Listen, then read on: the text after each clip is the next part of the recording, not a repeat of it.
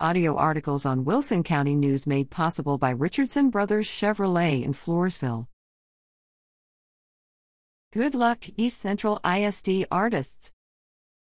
Congratulations to East Central Independent School District student artists Sophia M., Legacy Middle School, and Natalie Z., Jessica G., Gabriella P., Alexandria N., and Berlin H., all of East Central High School, for being selected to represent the district in the Youth Art Month Texas State Capitol exhibit competition with these works.